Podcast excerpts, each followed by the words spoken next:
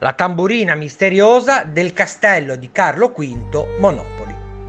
A Monopoli, presso il promontorio di Punta Penna, si eleva maestoso il castello di Carlo V, da lui voluto e terminato nel 1552, quale baluardo delle coste pugliesi contro gli invasori.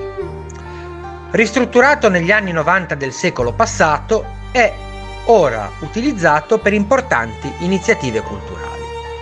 Anche tra queste mura si narra della presenza di un fantasma che si manifesterebbe principalmente suonando il suo tamburo, soprattutto di notte.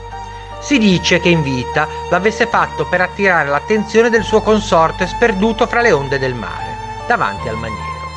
Poco si sa di questa presenza, che in questo caso non è blasonata, segno che anche le persone comuni possono aspirare a diventare fantasmi una volta passati a miglior vita.